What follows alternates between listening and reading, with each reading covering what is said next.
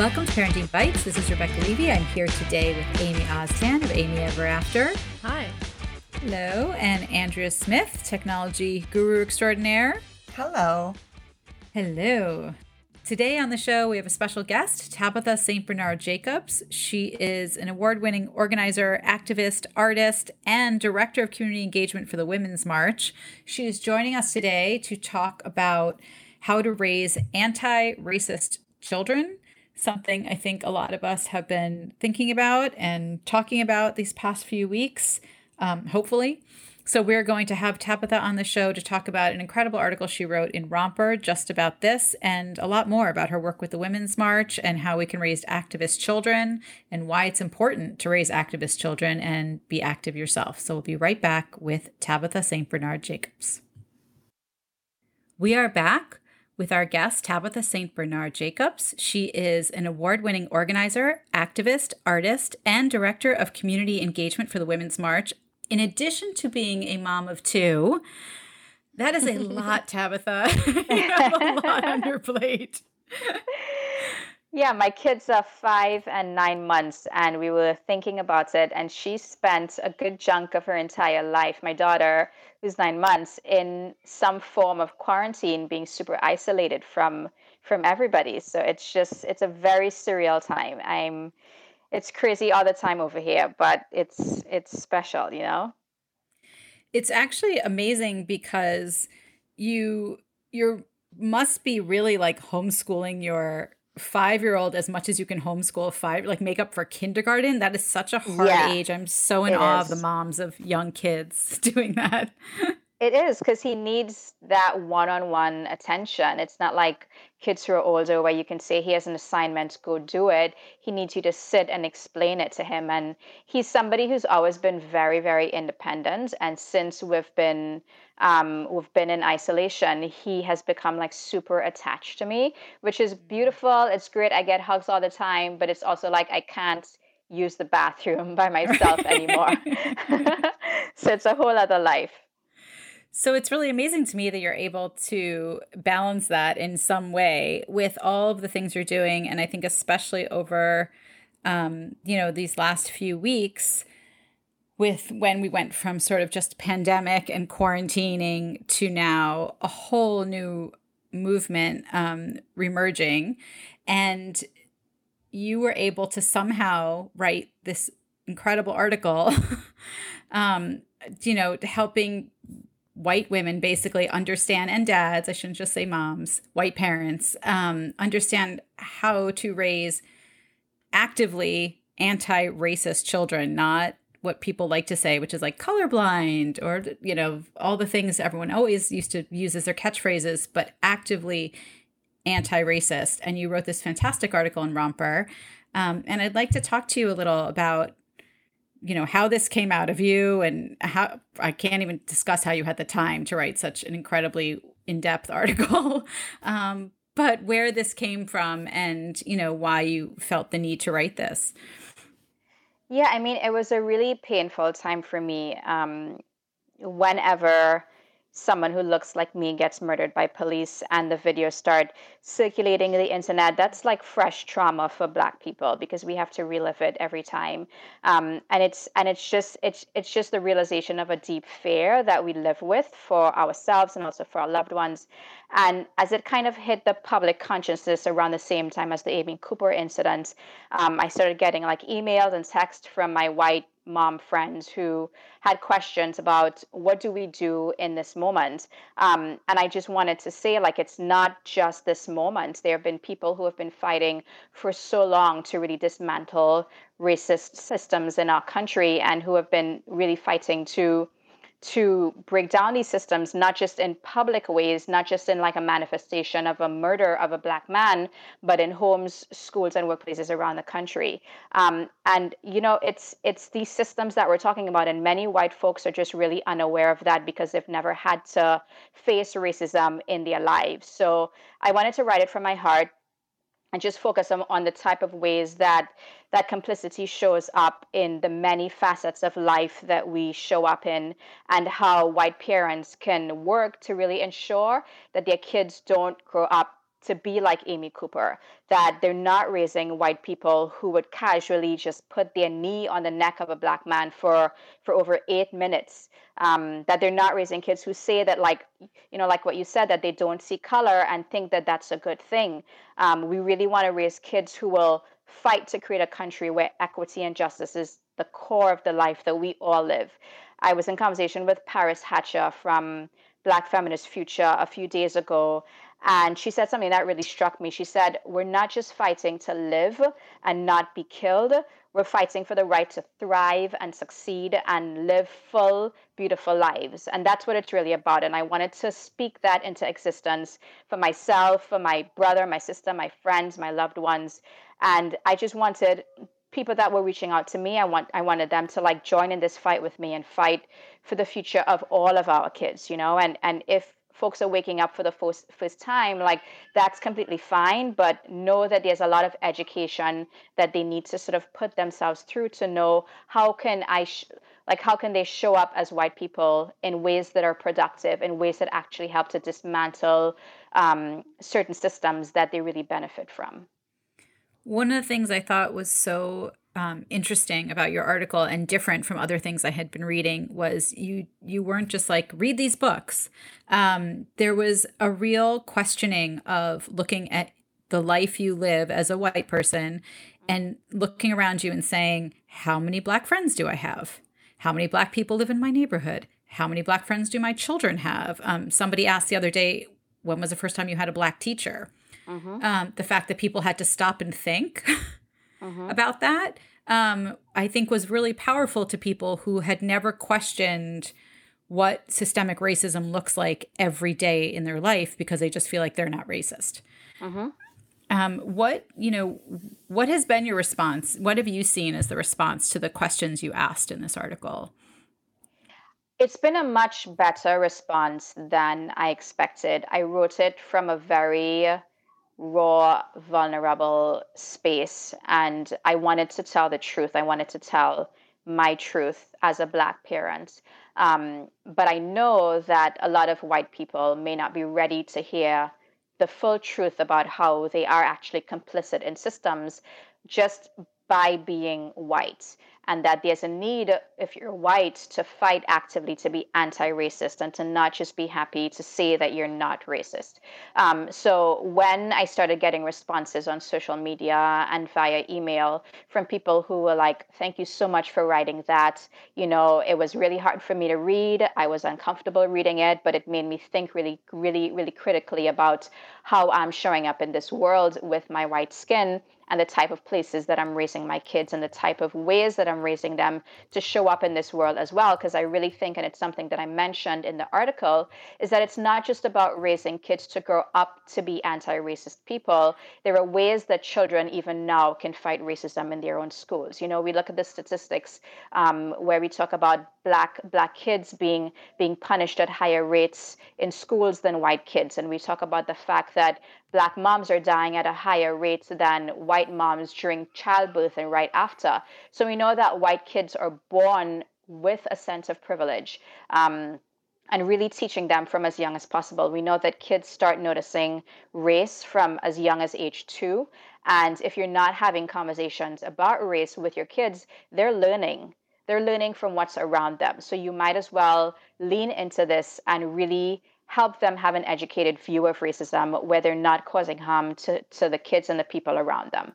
You know, it's really interesting because um, my son grew, he was born and he grew up in Brooklyn, in Brooklyn, New York, and went to school in a very, very diverse neighborhood. And all his friends were all different black, brown, white. Um, and then we moved to a suburb of New Jersey when he was in about fourth grade. And he came home the first day and he said, Why is there only one black boy in my class? Mm-hmm. And he noticed it right away. And he befriended, they became very good friends.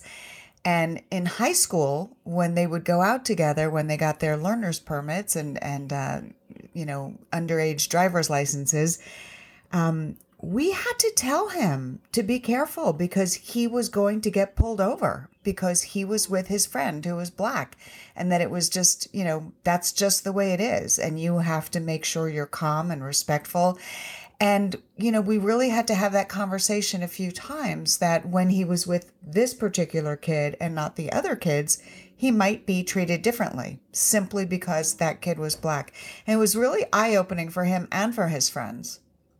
Mm, yeah, and also thinking about if this is his experience as the white person with the black kid, what is the experience like for the black person mm-hmm. who for, for, for black kids who are just venturing out into the world and who have to deal with the fact that for them police are not safe and i think a lot of white parents are used to telling their kids listen if you get in trouble if you get lost you should seek out a police officer but for black parents we can't tell our kids that because that could be the end of their lives and that's a reality that we have to live with and that's so scary. And then how do you make kids, you know, how do you make that white kid understand the the fear and the ever-present danger that black kids feel? Yeah, I think it's about starting from young to have these conversations and also modeling this type of behavior as well. You know, I've spoken to parents in the last week who are like, I don't want to talk to my kids about what's going on. I don't want to scare them. But this is the reality of the world that we live in right now. And Black parents don't have that privilege. We have to have these conversations with our, with our kids from a very young age. So you're actually choosing to keep your kid in a, in a, in a, in a very falsely innocent space by not having conversations about race, not talking about race openly with them, not also modeling for them what it looks like to be an anti racist family as a whole. Are you taking them to protest? Are you talking about racism around them? Are you talking to, to them about articles that they're reading, about things that are coming up in the news, about how things might be playing out in their schools in regards to how the administration is treating black kids maybe differently from white kids. And these are all conversations that we need to be having with kids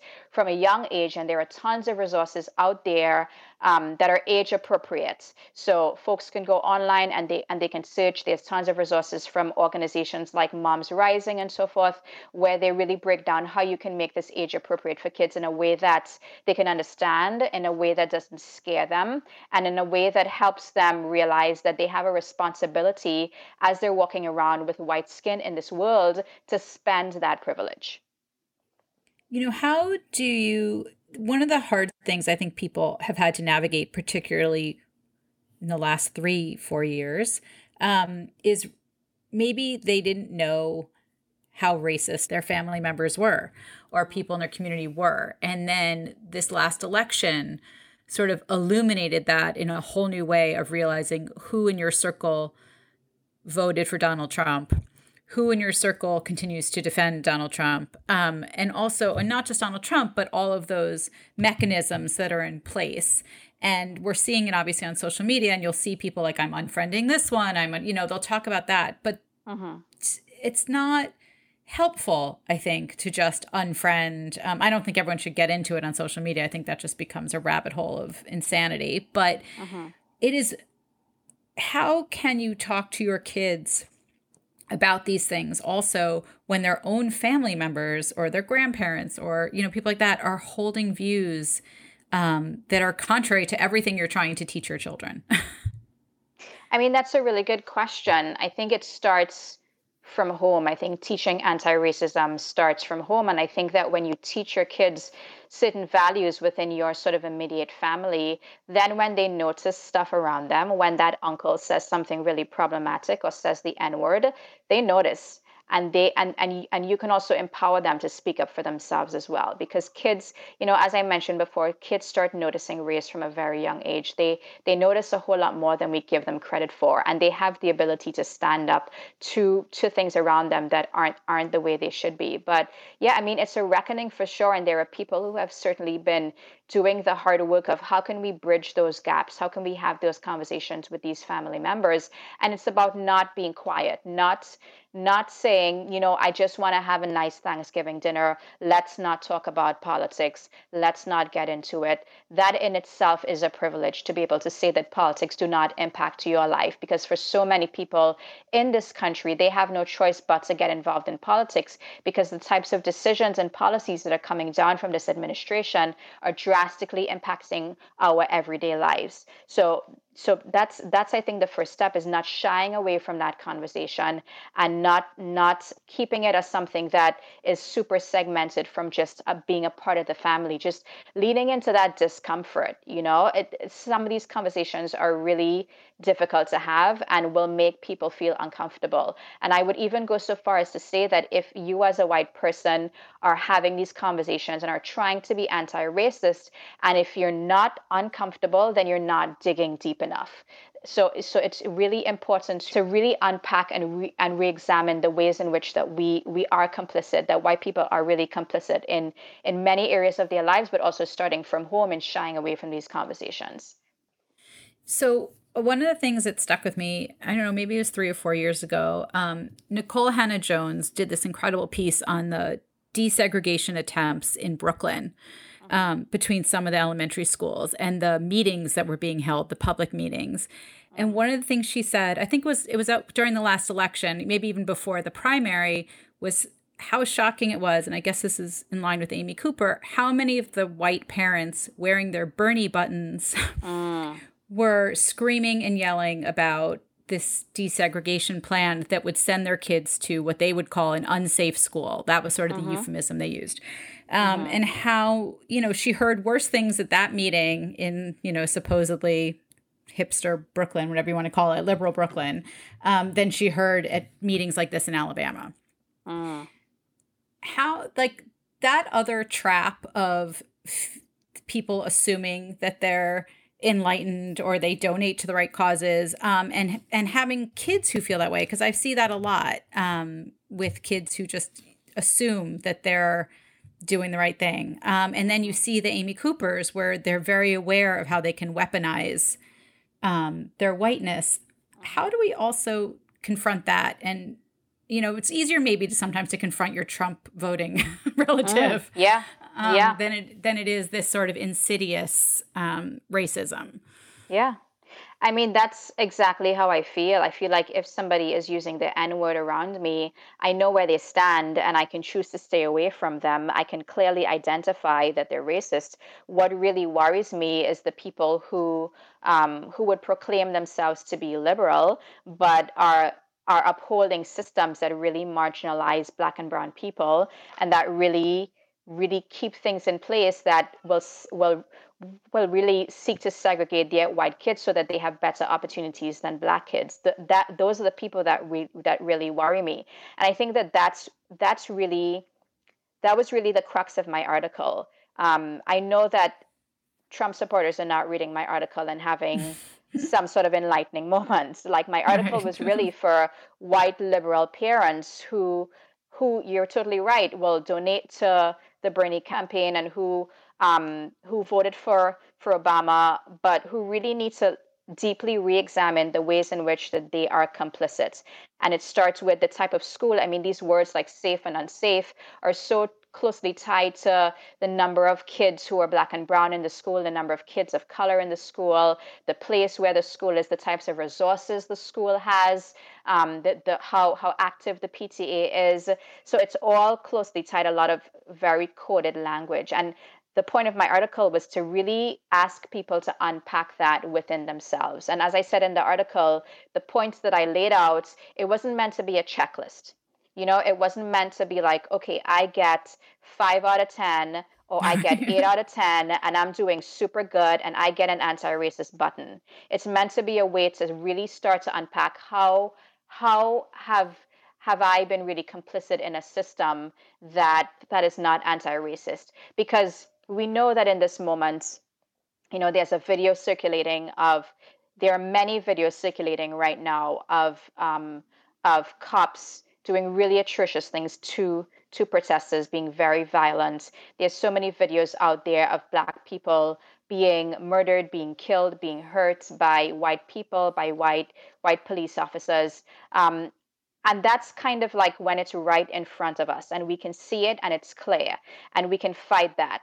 But it's but that's not where it starts. You know, I said in the article, it doesn't start with with a white cop with his knee on the neck of a black man. It starts way before that. It starts with the types of messages that we teach children in schools and in homes. It starts with the type of practices that we have in our homes. It starts with the way that you stand up in the workplace where people say things around you where they may not think that that it's a big deal because because there are no black people around what are you doing in that moment to stand up and i think that if one one thing that i really wanted white people to learn from that article is that it's not enough to just not be racist.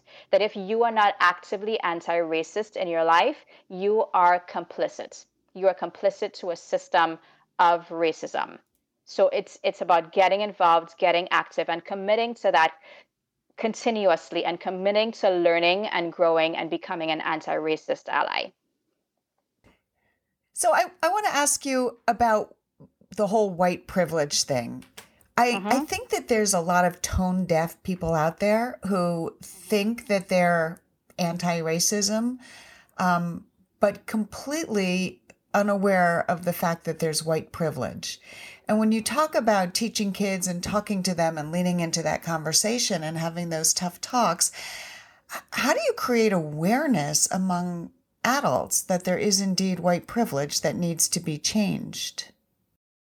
I think it's the understanding that, you know, as I mentioned before, when you look at the statistics around the number of black women who die in childbirth or right after childbirth, and you really look at that number and you and you compare it to white moms, white privilege really starts even before birth. So that's something that white people have, whether they choose to accept it, whether they choose to acknowledge it, whether they choose to talk about it or not. And it impacts many different areas. It, it, it, it really impacts um, socially, you know, economically, in so many areas of life schools, workplaces, job interviews, every facet of life, it really impacts. And it's really about the fact that we live in a country that was that is based on whiteness. Whiteness is seen as the norm and everything else is seen as the other.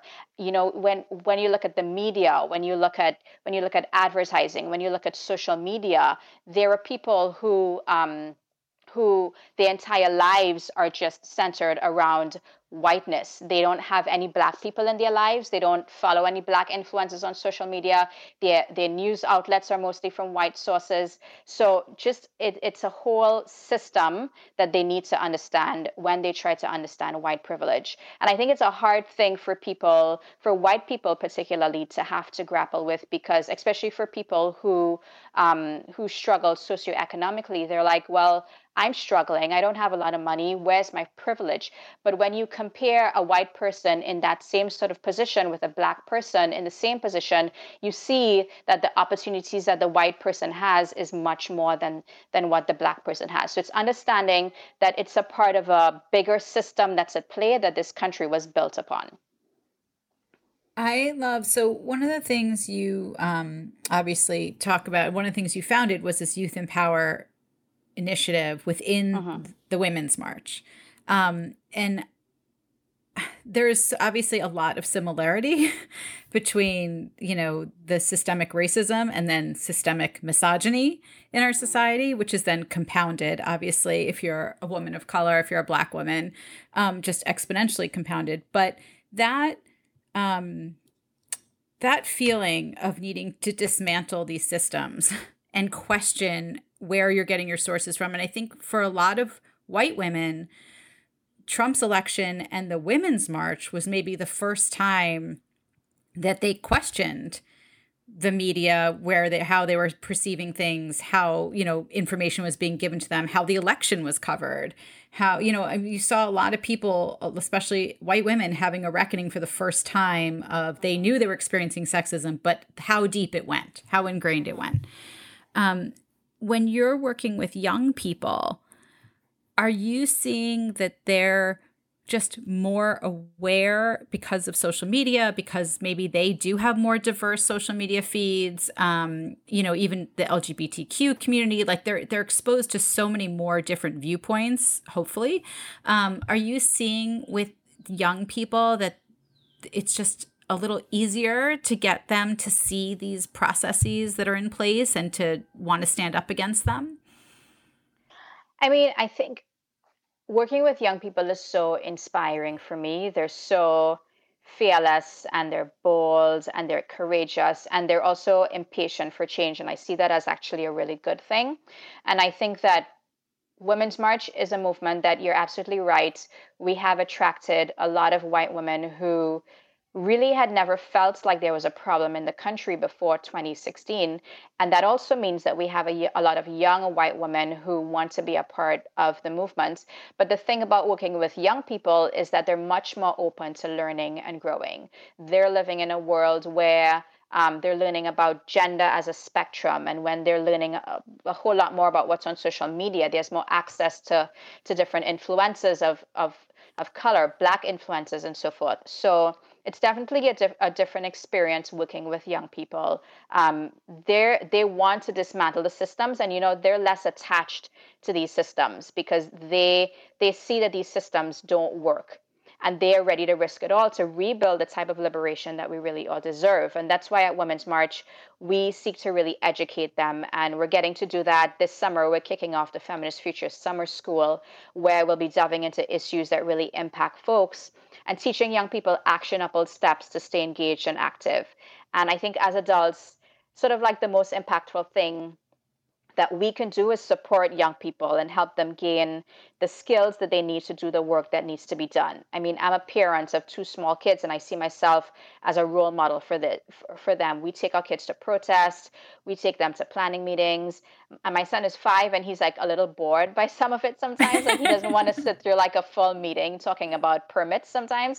But the more we do it is the more that we normalize activism for our kids from a super young age. And I and I teach him and I encourage white parents to also teach their kids that this is just what you do when you want to demand change. You get up and you make it happen for yourself. Like you want a better society, you have to fight for it. And I think that this generation, they they really get that and they really see that they have the power within their own hands to to have a voice for themselves. We have social media where they can get get online and they and they can make a statement about where they really stand about certain things and we're seeing we're seeing that i, I saw an article yesterday where um where I think it was on TikTok, kids were actually confronting their parents about about like their mm-hmm. own approaches to to what they're seeing about George Floyd and the protests and so forth.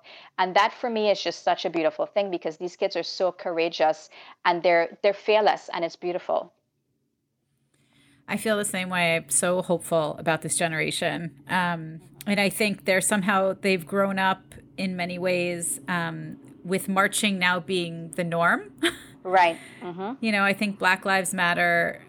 Is it seven years now? Six, seven years. Um, mm-hmm. That that really kicked off. I think a, a, rebirth of of marching for what's important. Um, and so, thank you, thank you for the work you're doing. Thank you for um, the Women's March, and please, like we're obviously following you, but we want to stay in touch and have you on again, and hopefully um, there'll be progress that we can yeah. discuss and not just fighting. But thank you so much for joining us today. Thank you. Thank you so much for having me on. We will be right back with our bites of the week. This week's episode is brought to you by KiwiCo. KiwiCo is this really cool subscription box service for kids, and it's all about learning at home but making it fun. It's science and art. We love Kiwi Crate. My niece got one. Andrea, I know your granddaughter got one. Yes, she did. She and her sisters loved playing with it. It's so cute. It's something they can do on their own. Each box is different. Your child gets a super cool hands on science and art project delivered to their door every month. I mean, what kid doesn't love to get mail? KiwiCo is redefining play with hands on projects that build confidence, creativity, critical thinking skills. And we all know your camps were probably canceled this summer. So give yourself the gift of a project that comes right to your child. You don't have to do anything. You can get your first month free on select crates at kiwico.com slash parenting. That's K-I-W-I-C-O dot com slash parenting. Try it now. We are back with our bites of the week. Amy, what do you have?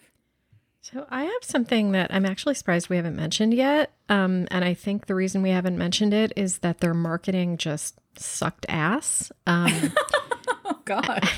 and I'm talking about Quibi, the new streaming service. Oh yeah. And there was apparently a 90 day free trial, which I missed because, like I said, marketing sucked. Um, now you can get a 14 day trial. And I think if you're on T Mobile, you can maybe still get the 90 days. I'm not sure. If you're on T Mobile, you can get something special. Um, but, you know, I decided to check it out because at, at first I was like, whatever, I'm not even watching the shows that I like right now. I don't have time for a new service. But then I heard that all the shows were super short. They're all like 10 minutes or under. So I decided to check it out and I downloaded it and I started my free trial and I just started looking through the things that they were recommending for me and it, those all sucked. Like I watched, like I don't know what middle-aged white lady shows. seriously, like the first one that I watched was um, called Chrissy's Court, which stars Chrissy Teigen, and I love Chrissy Teigen on Twitter, so I was like, oh, this is gonna be great. I love the People's Court. Didn't like it at all. Um, then I tried Murder House Flip, which is like part ghost show, part HGTV renovation show. It was awful.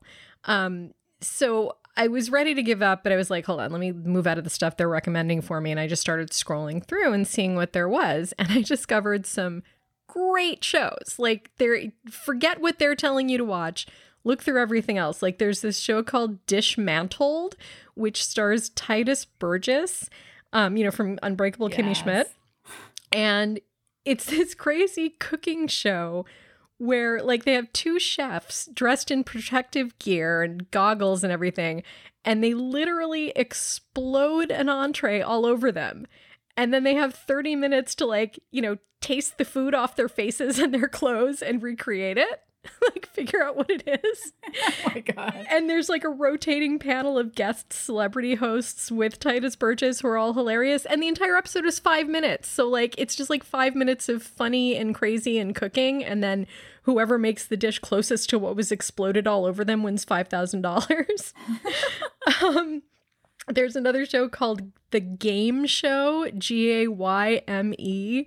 It's hosted by two gay guys, and on each episode, two straight people team up with two like celebrity people, and they compete to see which team knows more about gay culture. Hilarious. Um, there's a show called The Shape of Pasta where this chef travels all over Italy, like just learning how to make all these really obscure pastas. So, like, if you've watched Pasta Grannies, which I know we've talked about on the show, um, you know, like you, you see all these nonas making types of pasta that are only made in their little village in Italy. It's kind of like that. And it's gorgeous. And you actually learn real techniques. And like, I just want to make all of the pastas that I've seen so far. Um, so there is good stuff ignore ignore the stuff that they say you should watch. Ignore the ones that everybody's talking about. But would you pay for it after your trial's over? That's the question. I don't know. It's going to after my trial i think it's five dollars if you'll uh, five dollars a month with ads and eight dollars a month without. And i think what's going to decide it for me because you know in that two weeks the shows are 10 minutes long. I can watch all of the shows that are out for all the ones that i like. Um, but what i haven't delved into yet and what's going to decide it for me are the scripted shows. Um, they they have like dramas and comedies starring people like Idris Elba and Liam Hemsworth and Queen Latifah and Anna Kendrick and Sophie Turner and like like big name stars and big They've name directors. So much money into this service. It's yes. kind of crazy. And which makes me wonder why they didn't pour more into letting people know about it and letting people know about the different shows. Well, so, they blamed the pandemic. Yeah, they, they actually did. blamed But it was pandemic. actually just kind of a colossal flop. No, I'm sorry, yeah, the because pandemic it was so big at CES that's all anybody Yeah. was talking and about. it's But it got the biggest names behind it. I actually think people just didn't really like it, maybe because people had the experience you had initially, um, and then didn't take the time to dive deeper. They kind of got what they were fed, and they were like, "No, Right. you don't need this." right, maybe they didn't poke into it. I could very easily have stopped after watching like two and a half episodes and been like, okay, this is stupid. And I never would have watched anything else. So yeah, they've got to change something. And I, I don't know. I, f- I feel like the pandemic would have made it more likely that people would want to watch this because people have, you know, like there are all those jokes about people getting to the end of Netflix. Yeah. Um, I wonder if people have content fatigue. Well, but on the other hand, like I could also see these would be perfect for like watching on the subway, you know, like a 10 minute episode. Right. I No mean, they're one's doing that designed for that. Right. They're designed for your commute. They're designed for 10 minutes while you're waiting for the bus. That's Right. why they're short. And or like so- waiting in line at a store. Yes, exactly. So no one's doing that. Yeah, we'll see if it lasts. It's but it I I honestly think it's kind of cool. And the neat thing is that you can turn your phone horizontally or you can turn it vertically and it still looks good. Like it's shot and edited in such a way that it makes sense either way and it still fills up the whole screen. No, that's good. So it's like it's it's made for your phone. So I don't know. I I, I they did gamble a lot of money on it, so I feel like they're not going to give up on it easily. And I am excited to watch some of the scripted shows and see how they are. So I'll report back on those. All right. Let us know. Let us know. Andrea, what do you have? All right. Well, so you're watching your cooking shows. Guys, don't fall over, but I have been cooking. I've been using a really cool new kitchen tool called the Braun Multi Quick 7. And Yes. it's basically um, actually this is part of um, what Amy and I talked about last week, the demo that we had with Braun and DeLonghi. And um, this is a device they sent. And I was like, oh my God, what am I going to do with this? I have no idea how to do it. It's basically um, a stick, is what I would call it. Stick it's, a, it's a hand blender. Yes, it's a, ha- a stick blender. Thank you. Um, and it comes with a you know a chopping bowl a work bowl and it comes with a whisk attachment it comes with the puree thing and chopping things but i made whipped cream i mean i actually made whipped cream and i know you guys cook a lot i had never made whipped cream and was marveling at the fact that with this stick blender in my hand i could do it. And what's really cool about it is there's a instead of an on off button it's a squeeze. And the harder you squeeze the higher the speed. So you really can very easily adjust the speed. It didn't splatter all over my kitchen. It didn't splatter all over me. And we went through the the process of making that and then um, using a puree accessory and then using a chopping accessory and just you know, maybe that's why you watch cooking shows because for me, it was just that this hands on of seeing how it's actually done made me think, wait a minute, I could do this. I could get butternut squash. I could make soup out of this and and start to think of the different things that I could make. So it's the Braun Multi-Quick 7, stick blender, immersion blender, whatever you call it. I love it and uh, we'll see what I make. And I I have to say because I got the same one. Um, it's like my third or fourth stick blender, and it really is so different and so much better than any of the ones that I've owned in the past. And the one that I What own now and I'm going to get rid of. Um, it it well for one thing, what you were saying, you can adjust it so easily. Like all the other ones that I've had, it it has like a low button and a high button and nothing in between, and you have to switch between them. Um, but also you can push down on it and it lowers the blade even lower into the food. So you can like pulse the blade up and down while you're pur- pureeing oh. which just makes it work so much better. It's i love it. I've used it i think i've had it for four days and i've used it like five times. All right, send me recipes. I Oh, the other thing I really like is how easy it is. So when I use my hand mixer with the two whisks, it's so hard to push and eject those whisks. Yeah. This just has these two buttons on the shaft of the um, stick, and it just click, it just depresses, and whatever you've attached to it just comes off. It's so easy. yeah it's really easy to put all the different attachments off and on i love it Just make sure you unplug it. Have you ever seen those Oh my God. Yeah, it's like the no, it's like one of the number one kitchen accidents. where people try to lick whatever is on it when it's On still a plugged plate. in yeah, Yeah. or any, or just remove removing. no. Yeah, just don't always unplug. Yeah. Always. okay. Okay. I will. I Um, promise. Okay. Send recipes. Okay.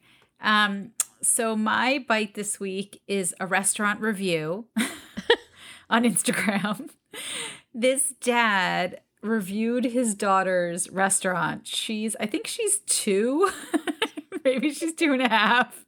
She's like the cutest thing you've ever seen. It's her play restaurant in her play kitchen. So it's called Ava's Kitchen. And he literally wrote the most serious review of the play of the play restaurant. It's the sweetest thing ever with the picture of him, and he's a big guy, and he's at the little tiny like white little plastic you know play table, um, and she is the cutest thing. But it's so funny. He's like. I've been waiting on my order for 45 minutes. I'm the only customer here. She was making good progress. Then she stopped for 20 minutes to watch Paw Patrol. It is so cute. And I guess he keeps following up on Instagram. Like he's like, I'm not going to give up. You know, let's not give up on a black business just after one mistake. oh, that's so cute. And it went totally viral. And then he put the update on, and it's the cutest thing where he said, like, it's really picking up. Like it went viral, and now she has a line down the block, and it's all of her stuffed animals oh lined Oh up to get into the restaurant. It's again, she wears this little chef hat. I Are they mean, six feet apart? There's no social distancing. Stuffed animals can't get it, just cats. Oh, right. Right. um, it is just like the sweetest thing. That I don't know. With Father's Day coming up, it's also so cute. It's just like it's so cute, and if I love that it's gone viral. It's like everybody just wants something like happy right now. yeah. Um, so we'll check it out. There's actually a really good article about it on Today.com, and then we'll link directly to his to his Instagram. I think he's gained like a bazillion followers. I think I think she might have her own Instagram now. I don't know. But it's just so I don't know. I just remember those days of doing play kitchen um, with my girls. It's it's such a sweet part of I don't know childhood that like play food and play kitchen and I There was it. this this little thing in the playground near our house where I don't know when it happened, but I'm sure like you know all these years later it's still the same. There it's like this little window from inside that looks out and the children of the neighborhood just collectively decided that it was an ice cream shop. and like every single kid who plays there it's always an ice cream shop and the people on the outside are the customers and the people on the inside underneath the slide are the, the people working the shop and it's like this sweetest thing It's so good. It's just like I don't know. I don't. Restaurant is like the most fascinating pretend play for Yep, some reason. it But I guess you get to do all these things that adults don't ever let you do, Yeah. right? Like sell things, make things, cook on a kitchen stove, you know, eat stuff you're not supposed to eat even if it's pretend Exactly. And like you're doing the serving. I don't know. It's just so sweet. But anyway, that is our show for today. You can find links to everything we talked about at parentingbytes.com and on facebook.com slash parentingbites where you can leave us suggestions, comments, whatever you want. Please rate, review, subscribe, and share wherever you are listening to this podcast. Until next week, be healthy and safe. Happy parenting. bye Bye.